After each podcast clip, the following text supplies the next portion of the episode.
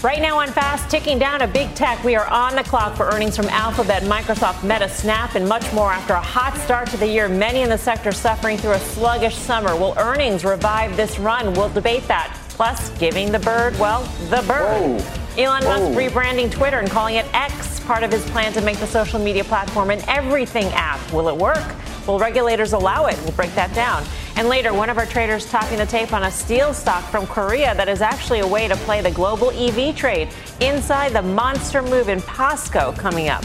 I'm Melissa Lee. This is Fast Money. We're live at the NASDAQ market site on the desk tonight. Tim Seymour, Karen Finerman, Dan Nathan, and Guy Adami. We start off with the countdown to big tech earnings. Alphabet and Microsoft headline the Q2 kickoff tomorrow with Meta and Intel quickly following suit. Apple and Amazon on the docket next week. The reports come as the group's meteoric start to the year seems to be losing some steam. The stocks led by monster gains in Meta in the first half are flat or even down so far in the month of July, and they're far lagging the broader market this month. So will this quarter's report reports reignite the rally for big tech? Or could we see more rotation out of these names? And that's what we've been talking about, a broadening. We saw it even today. Financials were the big gainers in today's session. Small caps even did better than the broader market. Well, first we have to welcome Tim back. Of course. With sailing. Which we'll talk Takes about. Me away. Yeah, of course, of course Thank you, Mr. Cross. Yeah. Not long Thank enough. I'm, I'm kidding. Great to be joke. Thank you. It's actually an encouraging sign that there's obviously some rotation. We've talked about the. I'm not pretend I'm bullish. I'm not. But the fact that the rally is broadening out is a good sign. These high growth, high valuation names should pull back a bit, and you should see rotation in other things.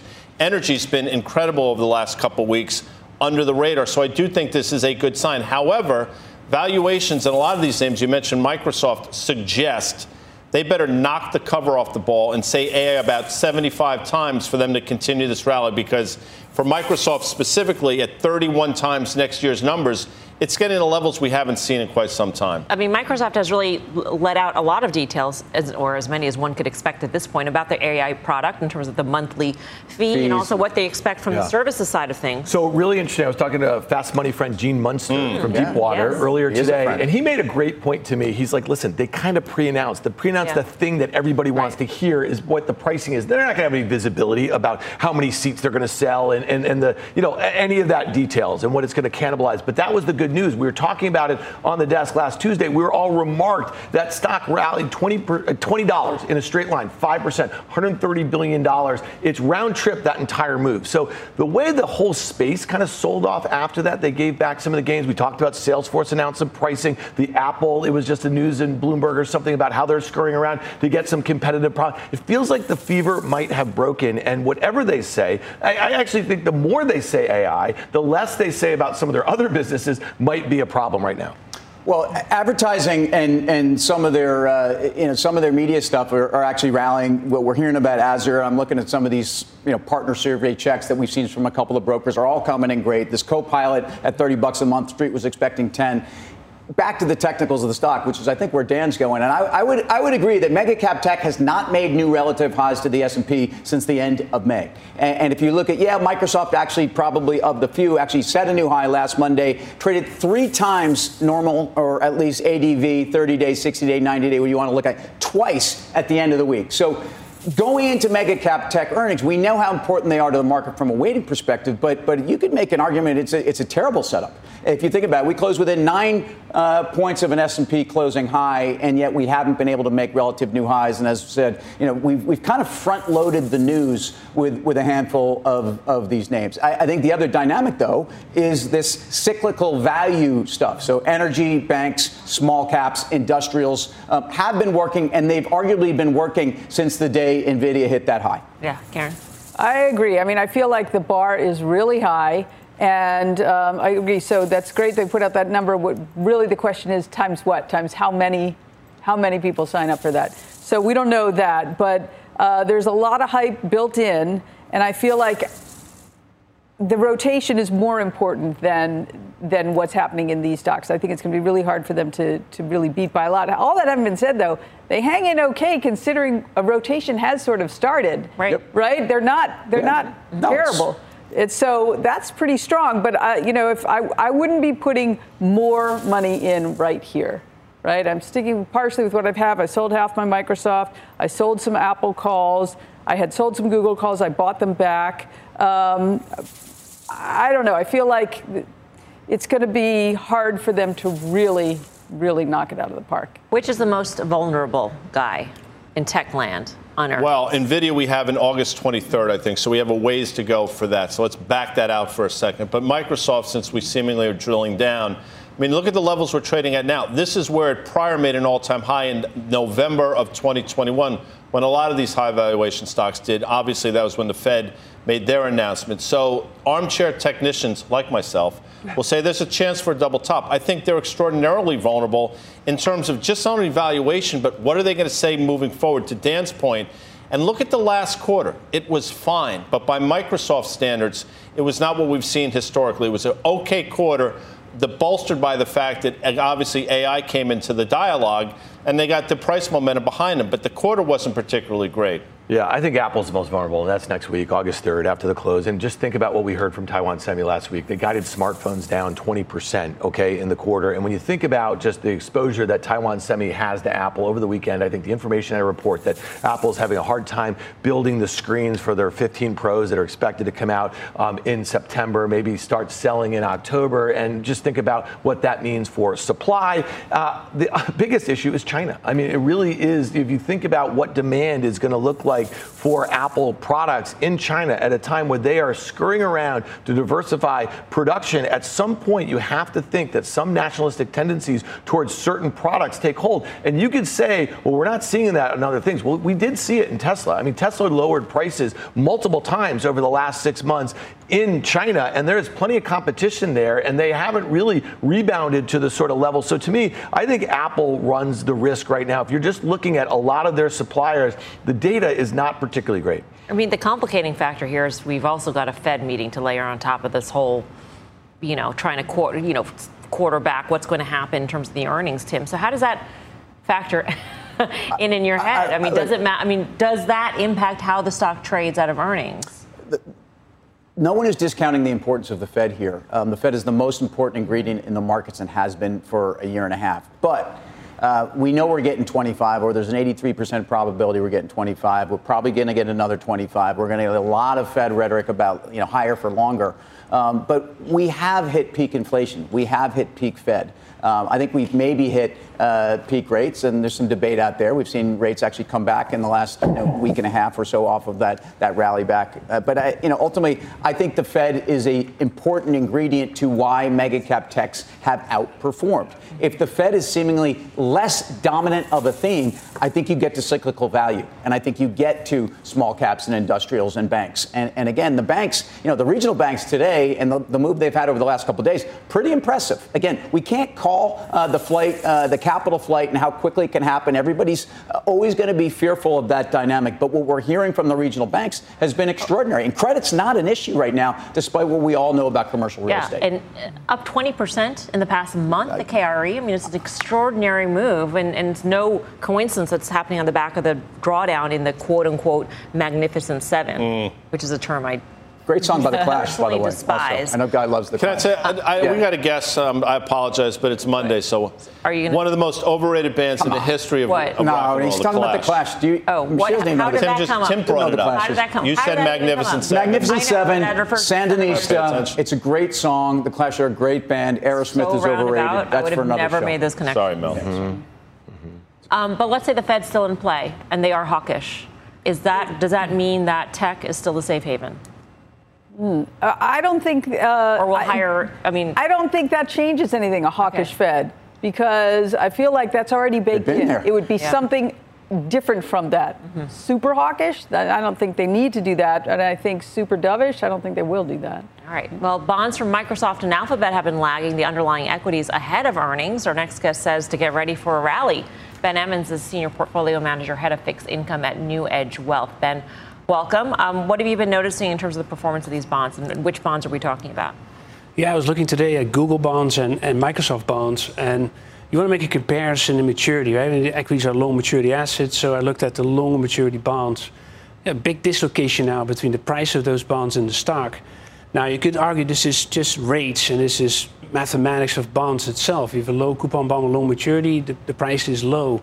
But if you're trading at 60 cents on the dollar on these, these bonds, high quality borrower, that seems to me quite dislocated from what you otherwise would expect. And I think if you look at the history of this tends to track the stock pretty close. You saw last year the bond price went down with the stock. And this year, I think it deviated really because of this rate environment being sideways. And that's why these prices are sideways. But if we're getting this AI story coming through these stocks, and as you were just talking about, you know, these earnings could be strong. This credit should actually be reflected in there. You should see higher prices on the bonds. So you think that we're going to see a rally off the back of earnings in the equities? I think it could be both. You know, both. yeah, you could actually have, uh, like before, like every time we had earnings particularly surprising, stocks rallied, but the bonds went along for the ride. So it hasn't happened since March. I think that's an opportunity. So we can pull up maybe the graphic so you can visually see what you're talking about here. I mean, there's clearly a dislocation or between the bond price and the equity prices. So the naysayer in me would say, okay, the bonds are telling you a story, mm-hmm. and maybe the stocks have gotten ahead of themselves. There's a good example with Microsoft right there. And I'm not suggesting I'm right, but could that be a, a viable outcome? It could be. I mean, you know, if you if you look at it that way, guys, say yes, the creditors are seeing a completely different idea. You know, they think that these companies could end, end up in distress even. And if you think of that type of low pricing, but that seems to me not really, you know, that seems like not really the, the case. I think this is partly a function of people have not really bought into the rate story enough. They probably have not looked at this closely enough, these type of bonds you should see some level of catch up here, I think. You know, you, you would not think if a company produces that good, strong earnings that the credit lags that much behind in terms of price. So, where do you think that, I mean, to see a bond like a Microsoft 27 year bond with a six handle, that's sort of surprising on the face of it, but the yield is only four and change. Where do you think the yield should be? And so, what does that translate into the risk reward for the bonds versus what you think the risk reward for the equity might be? Yeah, and, and, fair enough that that is lower yielding than where the average uh, investment grade is. I think there's also what part of the story is. I think you know if investment grade is trading at five and a half, six, still reflective of a higher rate environment. Uh, these bonds are, are probably better reflective where the rate environment should be, perhaps lower. You know, so I actually think that if you take these bonds as a macro story, if AI pulled us out of this recession somehow, or at least out of the thinking of recession um, you know, these credits should improve. So I, I think your yield should actually go down for that reason, from a credit perspective. All right. Ben, thank you so much for stopping by. Good thank to you. see you. Ben Emmons. Um, Karen, you dabble in bonds. I so do. Is this interesting to you? It is interesting. I mean, just the six handles is surprising, yeah. but um, I'm really at heart an equity girl. Right. So um, it's an interesting uh, play on it. Um, but I guess I feel like, all right, I'm an optimist as well. And if you're a bond investor, you're more of a pessimist and hope to get par. Mm. If you're an equity investor, you hope to get more. Right. I think some of this is a function of duration too, yeah. and, and, and people just wanting to be at the shorter end of the curve. There's no question if you took the Magnificent Seven, guy, oh. can, we, can, we, mm-hmm. can we do that for a second? No. Because those companies are the best credits mm-hmm. in the mm-hmm. world. Okay, you can make an argument certainly on a debt to GDP, they're better than every government in the world. Yes. So um, I don't feel any concern about owning those credits. And what's great about the environment we're in, it's a higher yield environment. It's also an environment where actually some credits, it's a great time to be moving up the credit curve and, and to be getting a hold of companies. Somebody like Apple, I mean, part of the reason why their stock could be defensive, even though I agree with Dan, smartphones, we've, we've pulled forward a lot of stuff. Uh, it's not a multiple I care about, but they're buying back stock um, right and left, and it's goosing EPS, but ultimately it's credit positive. So, in, in, is it? Well, in a word, I think so. I mean, ultimately, stock. Well, I think if, if they have the ability to actually improve their earnings by taking shares out of the market, they've assessed where they see growth. You can make an argument it means it's a company that's not going to grow as fast. In Apple's case, it's not a credit issue. It's if anything, it's only bolstering the argument. But in a world where we're kind of concerned about the backdrop, all of these companies will be defensive. Their debt should be defensive in a world where I think people would be concerned about the macro. Yeah, on the buyback thing, I mean, you think about Apple's net cash position, and with a $3 trillion market cap, if they're just maintaining the levels of buybacks that they've been doing, they bought back a half a trillion dollars worth of stock since they initiated this buyback, you know, 12 or 11 years ago or something like that. It's just having a much lesser sort of effect. And if you were to have some sort of contraction on their cash flow, let's say there were some real issues uh, with the iPhone cycle or whatever, or some issue in China, a geopolitical issue in China, this company is going to be in a very different situation because they've been massaging that earnings growth for 10 years. If there was ever a meaningful decline in that, I mean, I think you have a situation where maybe that balance sheet doesn't look as fortress as it did for the better part of the last 10 years. Coming up, this housing stock up more than 45% already this year, and one Wall Street firm says there's even more room to run. Should you start building a foundation in this name? The stock and the details next. But first, an earnings alert on Whirlpool, the stock on the move after reporting results, down about 2%. We'll dive into the numbers next.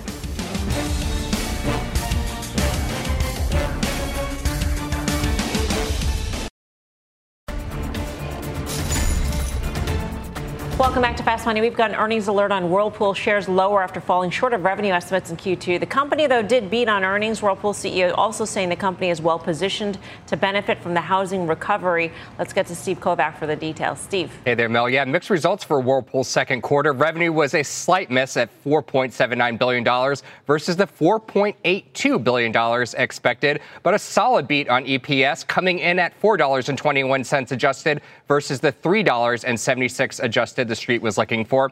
Whirlpool also reaffirming its guidance for the rest of the year, saying it expects over $19 billion in sales and adjusted earnings up to 18 bucks a share. Shares likely down though because the company not raising its EPS guidance despite that solid beat in Q2. Now behind that guidance commentary from CEO Marc Bitzer sounding optimistic about the housing market, saying in the company's release, quote, "We are well positioned to benefit from housing driven demand recovery." Bitzer adding Whirlpool has deals deals with eight out of 10 of the national, top national home builders, Bill.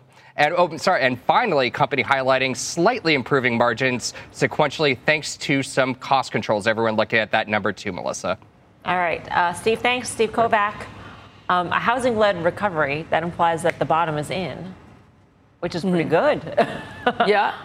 Well, they have a broad they have a broad geography that they serve. So. Um, I think of Whirlpool as an under-promise, over-deliver kind of management team, which I really like. That's one of the things I like about them. The other thing is, we'll hear on the call, which isn't to tomorrow morning. This could have very different color. I thought the release was pretty good. That you know they talked about. Um, running more efficiently. They've been on a savings program for a long time. They've restructured a lot of businesses. So I like the name. It is hardly a what would be the word, guy, when it's not a overly expensive multiple. Mm, what would be the word? Would reasonable. Mm, that wasn't not what reason. That's what you're looking for. I we'll apologize. The, the I wasn't in your head. Thing. It's only okay. Monday, so maybe by Wednesday. I reasonable was reasonable. I, as did I. I mean, it works. Saying, it works. I thought it was decent. Not deer or something like that. Ah, okay, hmm. fair enough. Well, I'm long Whirlpool, yes. and, and I, I, like the multiple. I mean, and again, at 18 uh, bucks a share in earnings, you can all do that math where we are right now. You're trading less than 10 times. This is a company that's regaining market share, has the ability to actually get uh, products into consumers' hands. And what we've learned is there may be places where uh, even if people aren't trading houses and we velocity is uh, significantly down in terms of housing,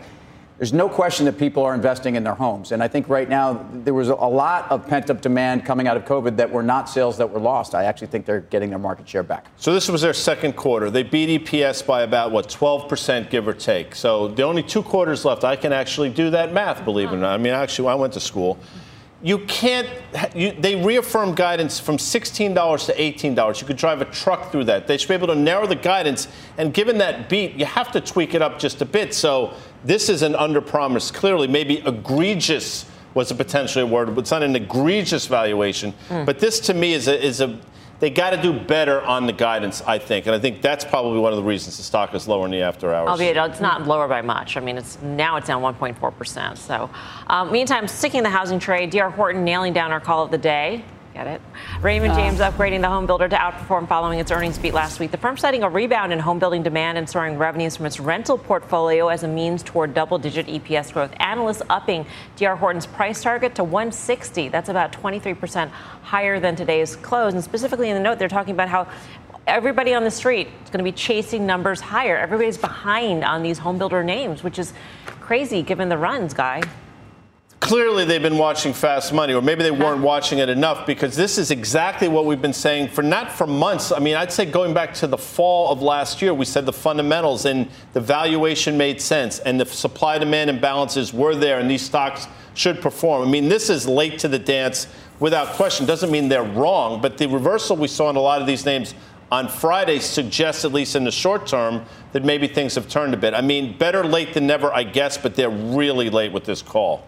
All right, I find many ways to lose money trading stocks, as, as many of viewers know here. But one way I don't do is buying like single digit PE stocks, like two that we've just talked about here, because I feel like I learned that lesson long ago. When I'm buying something just for value, I kind of find myself just kind of leaning in that direction. And these things are valuable after they've made huge runs, not as much your Whirlpool, but some of these home builders are. And so to me, I think when you think about the supply demand dynamics and, and all the changes that we're just seeing as far as like the way um, work is going here in America. I just don't get the. I mean, I mean, I, don't get it. So, like, how about it, people. Um, I would have thought this has gone too far, too fast, but it continues to work. So, I'm going to stay out of this one. How work has changed, though. People are at home more. So, doesn't it make sense? Maybe, but I mean, maybe, maybe all it takes is a good recession to get people back into the office. Maybe it takes like some different demographic shifts to get people back weekend. into the big cities or something. I mean, like, like again, I'm just saying, like, I could buy this because I think they're cheap, but the stock's doubled in the last six months or something like that, and it just seems like that's probably not a great do right here. I,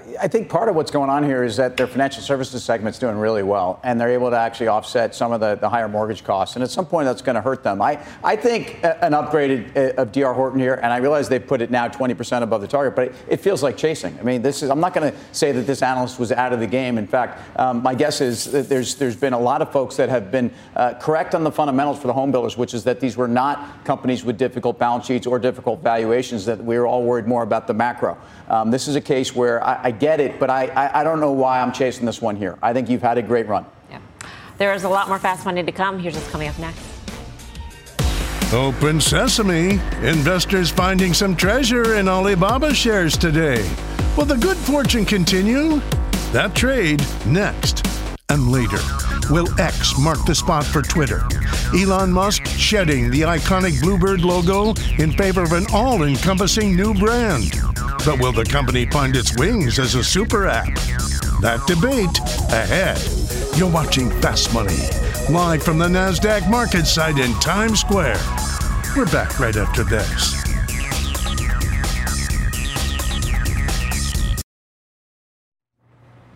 Welcome back to Fast Money. Alibaba surging more than 4% today, touching its highest level since April. The Chinese tech giant also announcing it will not sell its 33% stake in Ant Group.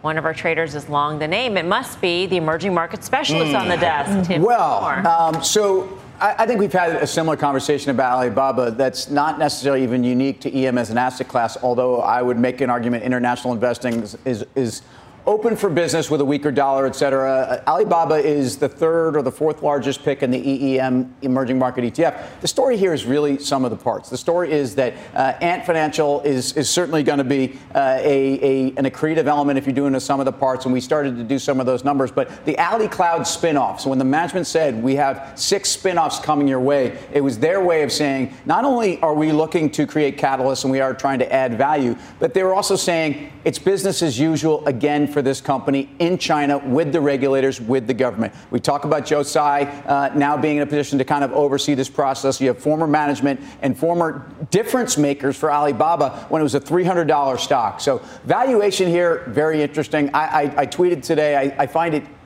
silly that people trade Alibaba on headlines uh, that China macro may be getting better, this and that, because this is not a China macro story except for the government impact. I actually have been buying it for the last month. Um, I sold half of that position uh, I had a legacy position that's underwater, and the, you know, the last three you know months of, or sorry, last month of buying is is doing well. I sold half of that position in an upside call, so you know somewhere around 105 bucks, which is where I think it's not going to get through on this run. I think you have to trade Alibaba, but I approach it as an investor.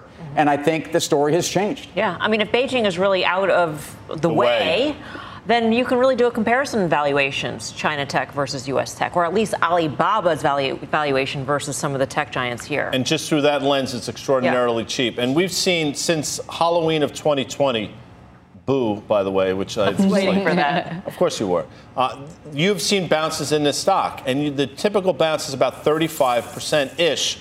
We're about 23% into it. So the math suggests, you know, Tim said 105 you could probably get into low one teens before this thing runs out of steam. So I think he's right to stay long. I think you wait for it to trade into like somewhere between 112 and 115, then you sell it again.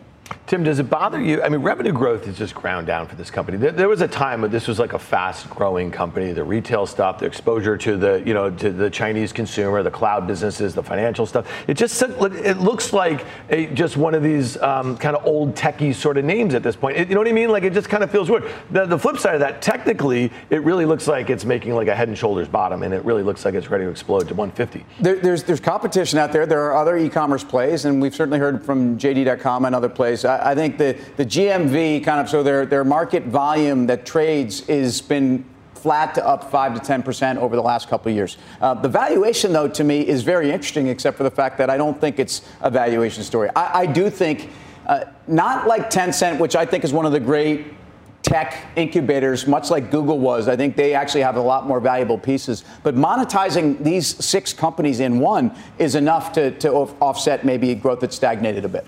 Once upon a time, Karen, you were in. Would you get back in? Um, I do own a little bit of K Web. Okay. Um, and that's really the bet. I think, you know, I understand what you're saying about spinning them off. I guess the sort of outlier risk is that because relations with the U.S., if they, if they unravel more, I guess, then would we be ever prevented from owning any Baba like securities? That that I guess would be the real downside scenario. Well, there ha- there have been those moments where delisting was up there. That was one of the many factors we were facing with this company, uh, and the fact that they did the Hong Kong listing whenever that was two and a half, three years ago. Very important moment for the stock where the volume is actually greater than it is on the U.S. This is a global company. Does not. I'm not going to tell you if you wipe the U.S. investor off uh, off the bid, it would be devastating. But um, I don't think it's critical that you have the U.S. investor here. All right, coming up, one of Citi's top strategists not buying the hot cyclical trade. He will explain next. And getting bullish on EVs, options traders are speeding into the NIO trade. More on that in two. Get your trades to go with the Fast Money Podcast. Catch us anytime, anywhere. Follow today on your favorite podcasting app. We're back right after this.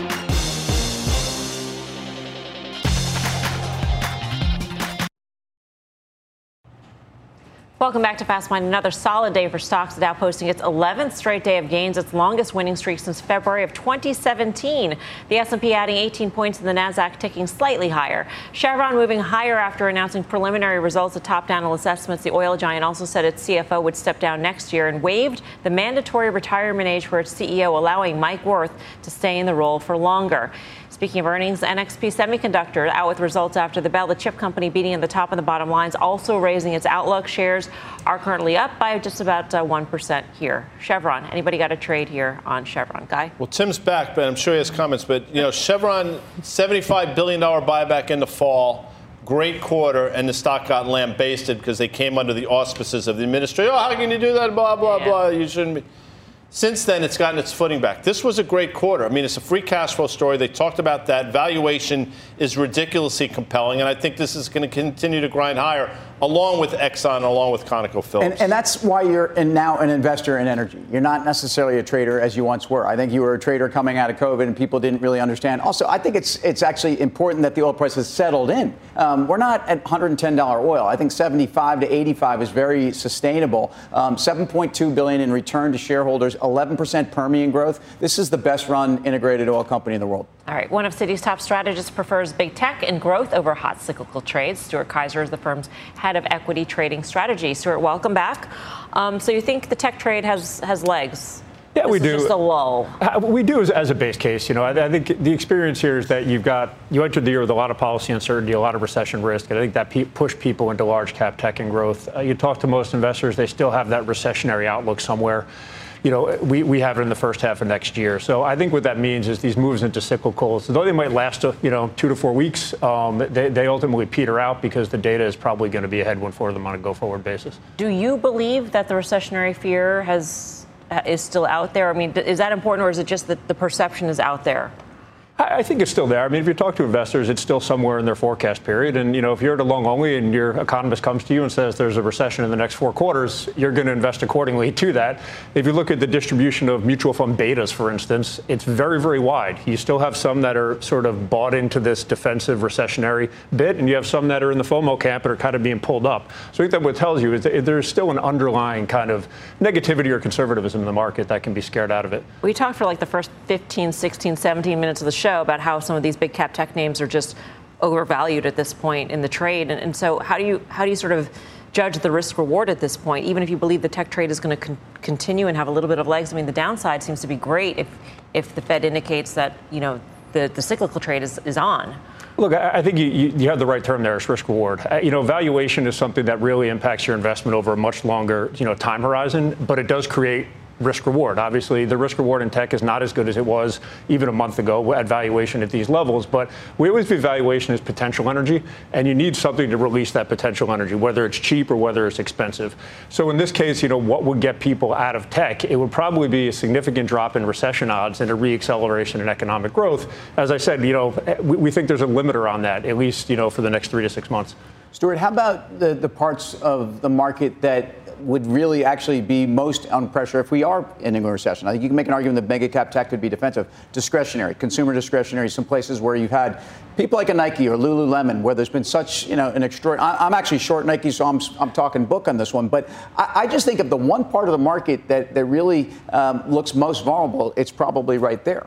Yeah, I think that's right. I mean, if you think what's going to get us into a recession from here, we've already had a significant slowdown in the industrial side of the economy, IP, ISM, things of that nature, right? So to get you into a recession, it probably needs to come from employment and the consumption side of the economy. So I would agree. Anything that's consumer spending, especially discretionary spending, spending facing, is what you need to kind of be worried about most from our perspective. Yeah valuation concerning whatsoever in terms of just the broader market. You know, market's probably trading close to 20 times next year's numbers assuming those earnings numbers come in, does that concern you at all? Because historically, I mean, 17, 17 and a half is where we should be. As I mentioned, yeah, risk reward wise, yeah. I mean, the risk reward profile of the market isn't as good here as it was, you know, one to three months ago. But is is the valuation being there a reason to be, you know, selling the market? I would say not necessarily until you see the catalyst or the, or the data that should get you out of that. So, am I an aggressive buyer at these valuations or for a longer term holding period? No, I'd probably be careful and kind of leg my way in. But it's not something that's going to make me get out of the market um, from these levels personally. So, Stuart, what are you thinking about where the Fed is, and are they relevant at all anymore into this part of the, the tech part of the market uh, near the end? They're definitely relevant, but even if we look at options pricing, markets are pricing about a 1% move between last Friday and the Fed day. That's the smallest Fed related options move we've had since November of 2021, which is when we first started talking about eventually stopping QE, right? So you're going, you know, way back in time. It matters. You know, you know, I think to all y'all's point, it, what is the Fed going to do to scare you out of the market at this point, right? I think the market's expecting a hike in July, probably a skip in September, leave some residual odds of a potential another hike in November. If we come out of it with that being the outcome, I think that's neutral to modestly positive for the market. If the Fed tries to skew very hawkish and starts to talk about like long-term neutral being structurally higher, I mean, there are ways they can impact the market. But I think the, the base case going in is it's going to be kind of a neutral to modestly positive event in our view. So, Stuart, I have to ask you this, and I know it's a different part of the House, um, but Citi's view is 4,000 on the S&P 500. Some viewers at home probably like Stuart. He doesn't sound like he, he's, you know, hair on fire or anything like that. But do you see a scenario? I mean, are you trading for a scenario in which the S&P has a, you know, decline of 500 points by the year end? Look, I, I, think to get there, the bear case is clearly linked to earnings, right? So you would either need to see earnings significantly decelerate in the second half of the year, or something to take 2024 numbers, you know, significantly lower. So I think it, it's really an earnings recession that people were worried about, and you know, we're about two. Our house house view is about 217 dollars EPS for the second half. Um, you know, I think if you were there or lower, then then you could get some pressure on the markets. So yeah, it has to do with what is the second half print, and does whatever's going on in the second half have a meaningful impact on, on 2024? So I think that's probably how, how you'd have to get there from All here. Right. Stuart, thank you. Sure, thank you. Stuart Kaiser, Citi. Uh, Guy, what do you think? Listen, 4,000 is reasonable, I think. I think even the most ardent bulls would suggest, you know what, we actually hope for a bit of a pullback here to get us on more stable footing, I would think. Because in my view, with each passing day, the higher we go, the more likely is things going to get a lot nastier than people realize. So I'm more in the 4,000 camp than clearly the runaway bull camp. Yeah, and guys, Magnificent Seven. I mean, they make oh, up stop. They, they stop. make up 26 percent of the S&P 500. They've rallied 22 percent in the last three months. One second. Yeah, do you, actually like show. that term, or do you, are you just saying it to just get up in our grills? Yeah, that. that the latter. that, that, the latter. It was so good. right, fine. Um, no, but I mean, they make up 26 percent of the weight of the S&P 500. When you think about the contribution they are to They'll never be this high again. No, it, I, I think we peaked. That's there, right. There's no question. There's, I mean, and, and it's it's part of this cyclical value value. Tra- uh, sorry, this this what are we calling this? Uh, whatever the well, uh, financials, small caps, industrials, and, and this is this is where you're finding some relative value, and I think that's not because the mega cap tech stocks are expensive, it's because these companies are actually interesting here. Well, right. And I guess my point is like X, if you were to do the equal weight, if you look at where the rest of the stuff is trading, it trades at a pretty reasonable valuation. We're trading 19 and a half times forward earnings. That's per FactSet versus I think the five year average is about 18 and a quarter and the 10 year average is about 17 and a half or so. And you just, uh, if you strip out those seven though, and you look at the performance and you look at basically how much has appreciated just on multiple expansion in the middle of a bubble. Make no mistake about it. We are in a sentiment bubble in and around AI. And if these earnings earnings reports and the guidance they give don't articulate the sort of uh, commercialization of some of these products, you're going to see some analysts start to take down their numbers because I don't think you're going to see a contribution, a meaningful contribution that justifies these valuations until at least mid next year or the back half of next year. They are magnificent, though. Uh, Are they? On what basis? Just I just wanted to say Just tell Dan it doesn't bother you. He'll stop doing it. the fact exactly. that you just told me on national TV, it's amazing. She had my back. No, that was Mel having my back. And just because we're doing this now. what? Doing You what? know, four out of seven of that seven got whacked in the movie. Let's just wiggity whack. But wait, hold on. We have some credibility on this front. We successfully, this show changed Fang to MAGA. You remember that? Like to think that you did that, Dan. We, we did do that. Okay, I'm going to break. Coming up. X marks the spot inside Elon Musk's Twitter rebrand and the company's blockbuster promise to be the AI powered everything app. Can it live up to the excitement? But first, POSCO Pops will take you inside the South Korean steelmaker's best day in years and a $92 billion plan to transform the industrial giant. More fast money in two.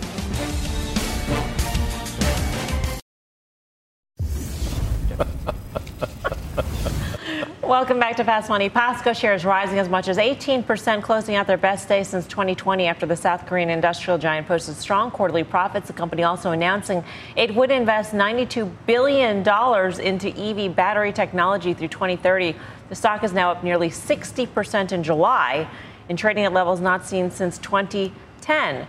Of course, Tim was the one who flagged this. Yeah, and it's probably the last time we were talking about this stock on the show, 2010, and it was, you know, might have been trading the globe. This is this is definitely like one of the biggest steel companies in the world. You're not trading POSCO, POSCO on, on the back of the numbers that they came out that actually were pretty decent and certainly at the at the top end of, of the earnings range and the margin range. But this is about lithium development and turning into an EV battery play. And the premium valuation is clearly far ahead of where anyone would be priced pricing a steel company. In fact, I, I, see it somewhere at these levels around 18 times, which is crazy for a steel company. So um, I think it is best of breed in terms of a global steel company, and it just tells you where investors are chasing this trade. Be careful on this one. All right, sticking with the EV trade, shares of NIO surging nearly 11% as China pledged to support clean energy initiatives. And options traders are betting that the gains could keep coming. Mike Khouw's got the action. Hey, Mike. Uh, NIO traded more than two times its average daily options volume calls, outpacing puts by more than three to one. That made it the sixth busiest single stock option today. The busiest contract were the weekly 12 strike calls. We saw over 42,000 of those trade. Uh, those were trading for an average of 30 cents. We also saw big purchases of the 11 and a half strike calls in this one. Those traders are betting that it has further upside. Similar action uh, across this uh, space, Mike? Yeah, we did. We you know we saw some in the lithium uh, battery companies, also the metals and mining, and of course Tesla was number two. It was edged out by AMC on uh, obviously the Delaware Chancery Court news. Um, but yeah, I mean this is always a busy space, and it was again today. All right, uh, Mike Khouw, thank you. Uh, Dan, you're flagging this trade, and, and speaking of this trade, people identify you with Tesla. You're out, right? Yeah, I am out. I, I mean, listen, I, have had a bad year trading Tesla. I had a good year trading Tesla last year. I put a position on. It was kind of a last ditch uh, effort into the earnings print. Got that 10% move, covered it on Friday after two down days. It is interesting to see how quickly this stock made back a bit of those losses. And I think that, again, I'll, I'll just stick by the story. This is the fundamentals are not getting better here. To buy the stock here at this valuation, you have to believe in all the other stuff that, that Elon was talking about. And I listened to that call, and I got to tell you, if you're buying this stock after listening to him speak on that call, you believe in stuff that most other people who invest in stocks in the stock market don't believe in, uh, the way they think about managements and this stuff. And I know that's a big part of it, but the fundamentals are getting worse here quarter over quarter, and the margins aren't really expected to get better, and they keep pushing it out. So to me, I don't find it particularly interesting, but I have no position right now. For more options action, tune into the full show Friday, 5:30 p.m. Eastern Time. Coming up, Elon Musk flipping the bird mm. to oh, its old logo. Wow. But will the new umbrella Probably brand X soar to heights that Twitter couldn't? We'll debate that next. More Fast Moneys right after this.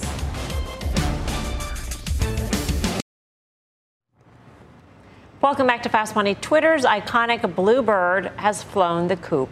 Elon Musk delivering on his promise to rebrand the platform as X in hopes of turning the social media site into what he calls an everything app and projecting the new logo on the site side of Twitter headquarters overnight. CEO Linda Yaccarino tweeting on Sunday, "Do we still call it tweeting? That X will be a quote global marketplace for ideas, goods, services, and opportunities, including everything from videos to messaging to banking. But while super apps like China's WeChat have found massive success internationally, can X achieve a similar result in the United States, particularly since there is such a move by the FTC and other organizations within the government that are against big tech getting any bigger? Dan. One word answer no. I mean, they've not demonstrated any ability to do any of that. Uh, and, and, granted, there is a new company, there's a new management and, and, and, and the like here. But again, if this is going to be a service based app, you know who's building a super app? Look over there at Facebook, and I'm not, or the Meta, okay? And I'm not telling you I'm not a Zuckerberg fan or anything like that, but they have about three and a half billion, billion monthly active users. If you think at Messenger, they have a billion. WhatsApp, they have two billion. Reels, they have over a billion. Instagram, a billion and a half. Um, you know, Instagram, uh, you know, I mean, like, just think about that. So they're building all of these different apps. I just think their ability to catch up is not great. They're not being uh, successful on subscriptions, and advertisers have left. So to me, the answer is no. Well, it's funny. We still call searching Googling, and the company's called Alphabet. I don't really love that name change either. And, and uh, but the intrinsic value of Twitter here to me is there. I mean, there's no question that, that I think it's still. I, I would like to see some changes. I think there are going to be some changes. But I, I at this point, um, changing the name is not going to change the company. I don't think the company's name and branding was the issue. I mean, the issue for investors for a long time was really about monetizing uh, and finding products. You have the engagement, you have the audience. And, and to me, in the news flow and in real time, Twitter still has that. I think things, uh, since they removed uh, the ability to actually you know, verify people and whatnot, it's turned turn to chaos. And I think they can they can clean that up. But. but changing it to X implies that they want to be measured by other metrics and not just monetizing its users, right? I mean, moving it to X means we want to be maybe a payment platform. Uh, and by the way, Elon Musk knows payments, right? We, we kind of forget about that part of the story, but. Well, he was fired from PayPal. He co founded it. He didn't co found it. They bought his company and then they fired him. Okay. It's aspirational, clearly. I mean, I think to Tim, I'm not, I don't want to Tim's point though. If they'd focus, sort of stick to their knitting. I mean, it's an extraordinarily valuable property just in terms of what it could be or should be. To try to be a super app and compete with a Facebook, who has a huge head start in this. I don't know. I, I think it's aspirational. Yeah, by two billion. I think they're probably, you know, it's a t- tremendous headwinds going forward. All right. Up next, we got your final trade.